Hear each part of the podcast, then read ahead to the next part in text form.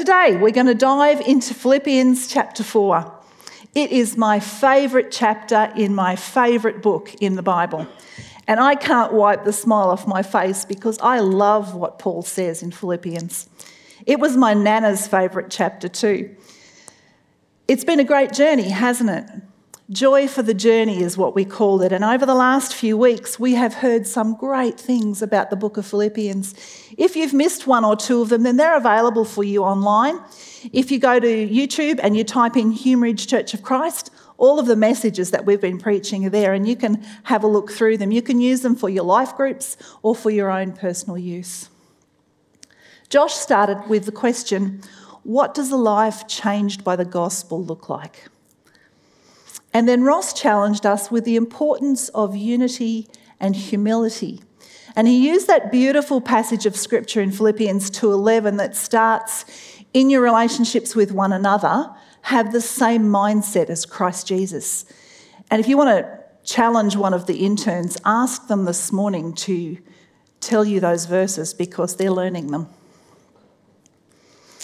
Last week, David challenged us to keep our eyes on Jesus. And he said the plan is progress, not perfection. And then he said I was going to preach on something like joy in waiting to see what is happening next week. So here we are. So grab your Bibles or your phones, open them to Philippians chapter 4.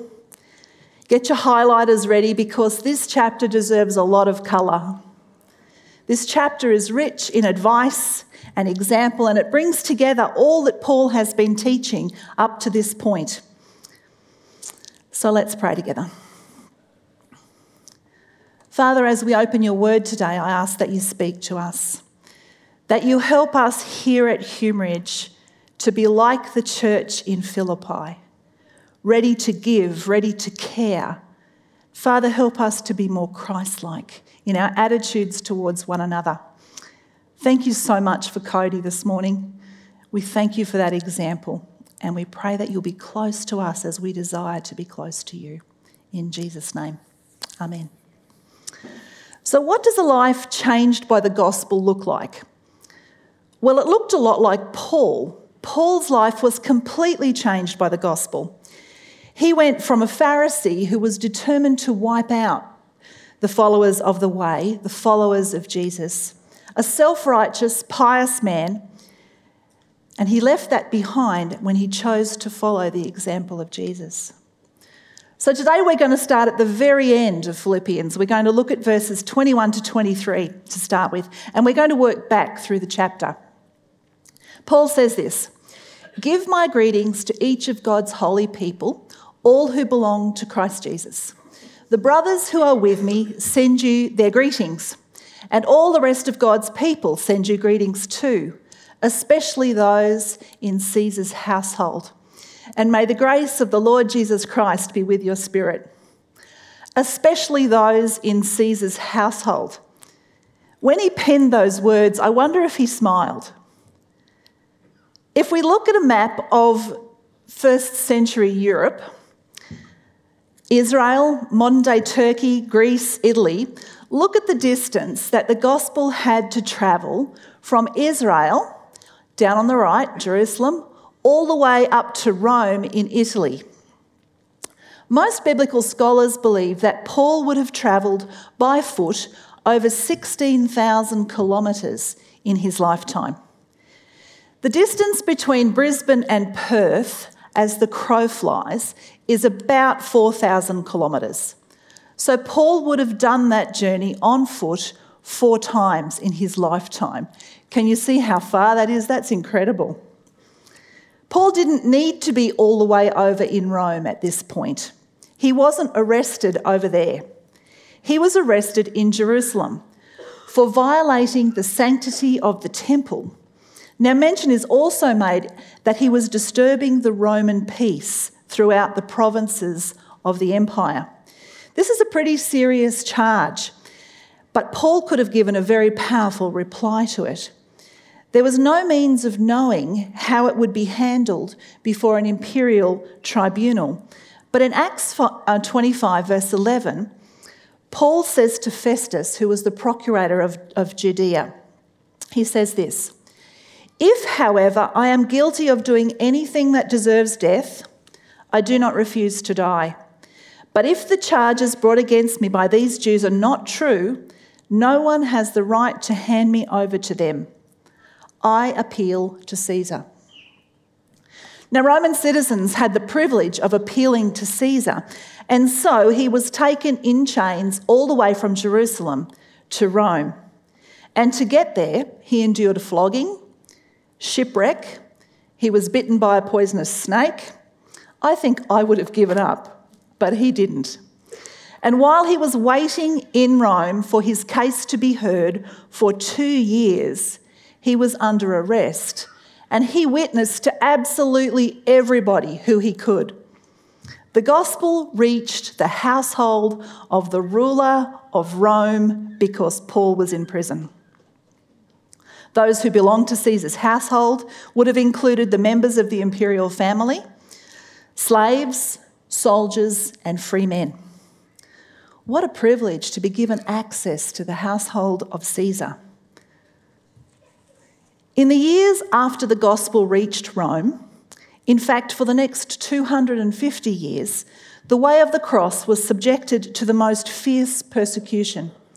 Crucifixions, hangings, beheadings, feeding to the lions, they did everything they could to eradicate the message of the cross. But in 312 AD, Constantine, the then emperor of Rome, made a decision to make Jesus his Lord, and he was baptized. So in 313 AD, he made an edict called the Edict of Milan, and it promoted the tolerance of Christianity. And whatever we may think of the Roman Catholic Church before the Reformation, the good news about Jesus spread throughout the entire region. So here he was under house arrest preaching the gospel to Caesar's household. And for two years, he had time. He had time to preach the gospel and he had time to write letters. So he wrote to the Ephesians and he wrote to the Philippians and he wrote to the Colossians and he wrote to Philemon. All of these letters were written while he was in prison. Let's read what Paul penned in verses 10 through to 13 to the church in Philippi. I rejoiced greatly in the Lord that at last you renewed your concern for me. Indeed, you were concerned, but you had no opportunity to show it. I'm not saying this because I am in need, for I have learned to be content, whatever the circumstances. I know what it is to be in want, in need, and I know what it is to have plenty. I have learned the secret of being content in any and every situation, whether well fed or hungry, whether living in plenty or living in want. I can do all this through Him who gives me strength. So, Paul thanks the Philippians for their giving, and he sets out this beautiful passage as a guideline of gratefulness. And he qualified his admission in verse 11 that I have learned to be content with whatever I have, and for I can do all things through Christ who gives me strength. So, are you content? Are you content with your circumstances? Are you living in the expectation that God will do something in you and through you? That's a big challenge, but God is fully trustworthy. Do you pray, God, today use me? God, I trust you with whatever happens. In the last six or eight weeks or so, a lady in our congregation named Ollie Keane, many of you will know her, has had heart surgery, major heart surgery, and so we have been praying for her as a church. Now, during this difficult and life threatening time, Ollie met a young man in hospital a 30 year old father of three who was facing open heart surgery. And Ollie asked for permission to pray for him. And he said, okay, and so she did. This young man has, to, has Q fever as well, so there are complications in his heart surgery. This young man also has an, has an auntie who is praying for him. but he doesn't have a faith. But Ollie had the opportunity to pray for him, and God is touching his heart and the heart of his young wife. Now, Ollie could be angry with God that she had a leaking valve and had to have open heart surgery that could have threatened her life. But instead, she's reaching out and praying for others and allowing God to change her. And as she preaches the gospel in word and in deed, she meets people. And she has asked permission for her church to be praying for this young man. So please pray for Brad and Chantel that they'll come to know Jesus and follow him, and that Brad continues to heal. Now, most of you know that my dad has been in a nursing home for about four and a half years.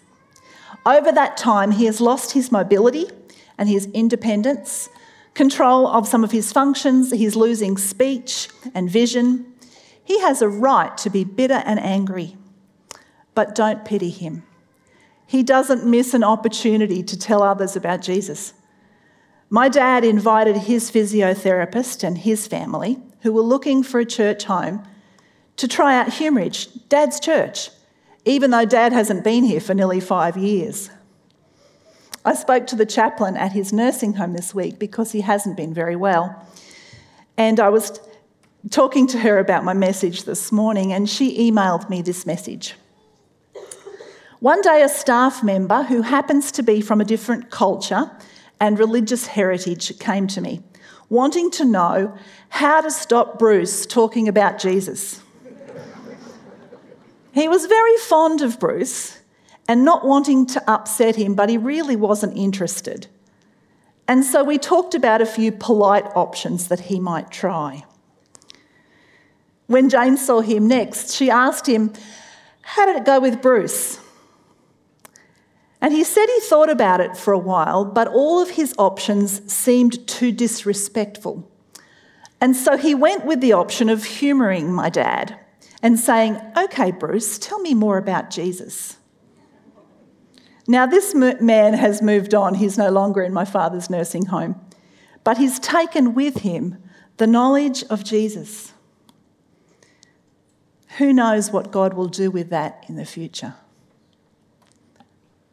So, if you're not dead, you're not done, people. It doesn't matter what your circumstances. If you have Jesus as your Lord and Saviour, you have the strength of God at your disposal. You have the resident gift of the Holy Spirit. This Spirit is a gift, it's not earned and it is not an optional extra. The Spirit of God is the counselor, the creator, the helper, the gift giver, the guide. He softens our hearts and he helps us break free from bad habits and he harnesses the desire to help those in need.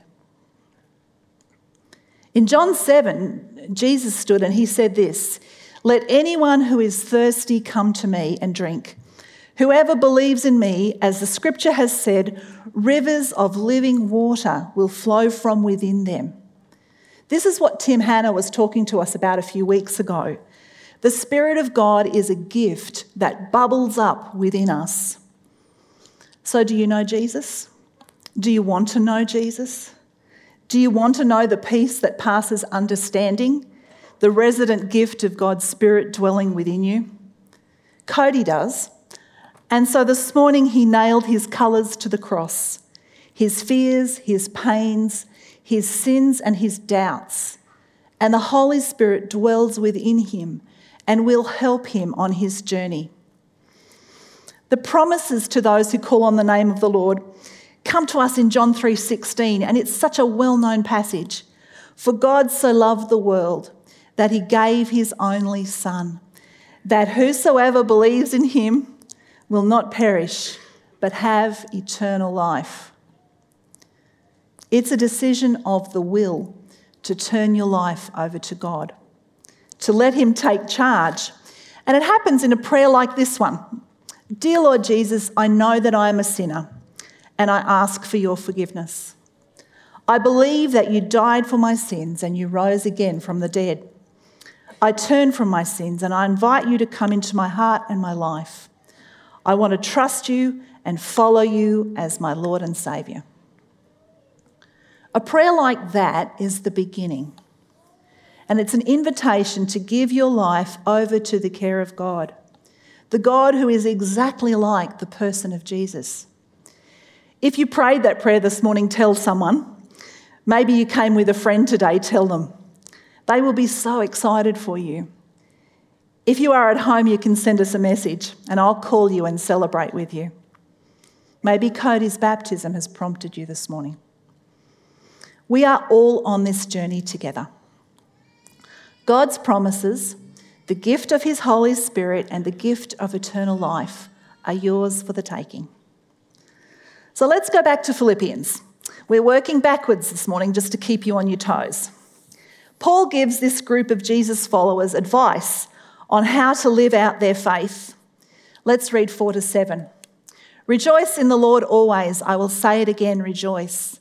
Let your gentleness be evident to all. The Lord is near.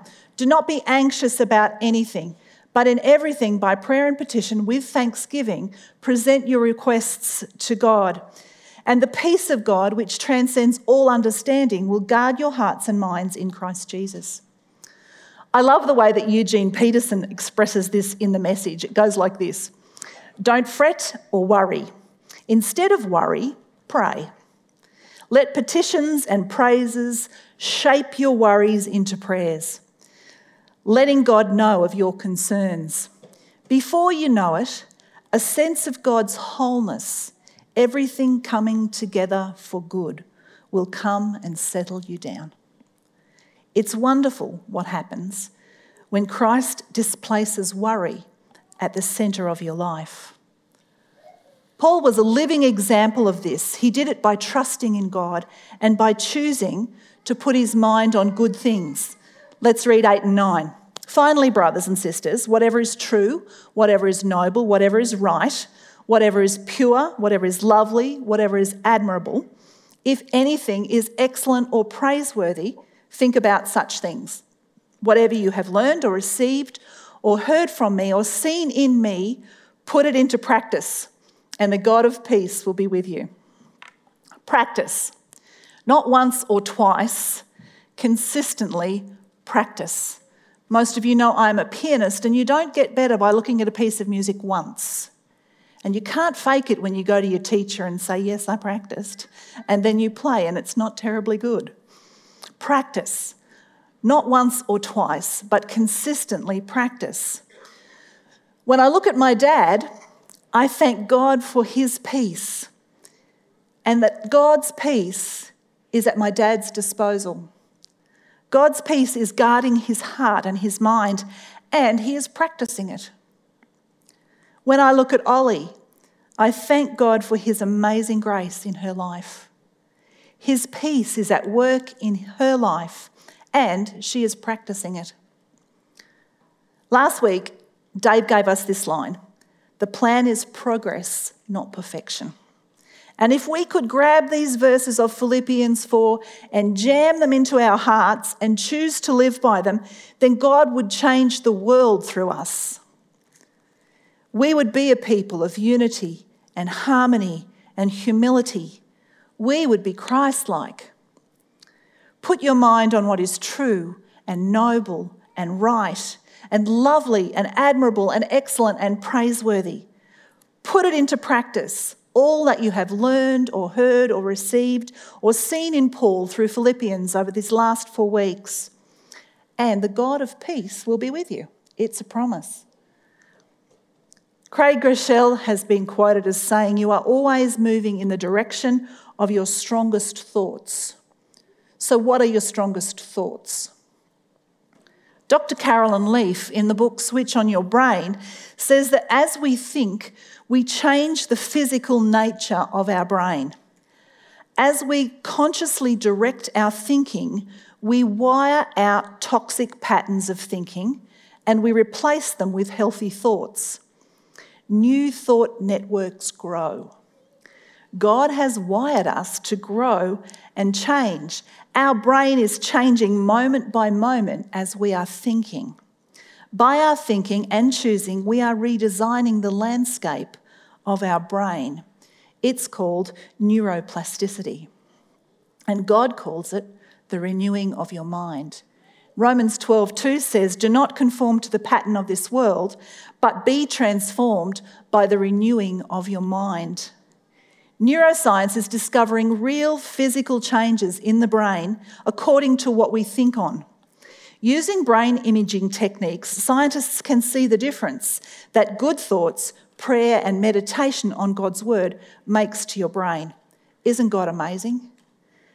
He has demonstrated how thought networks pass through DNA, and science is discovering that these changes pass through the DNA of a mum and dad to the next four generations.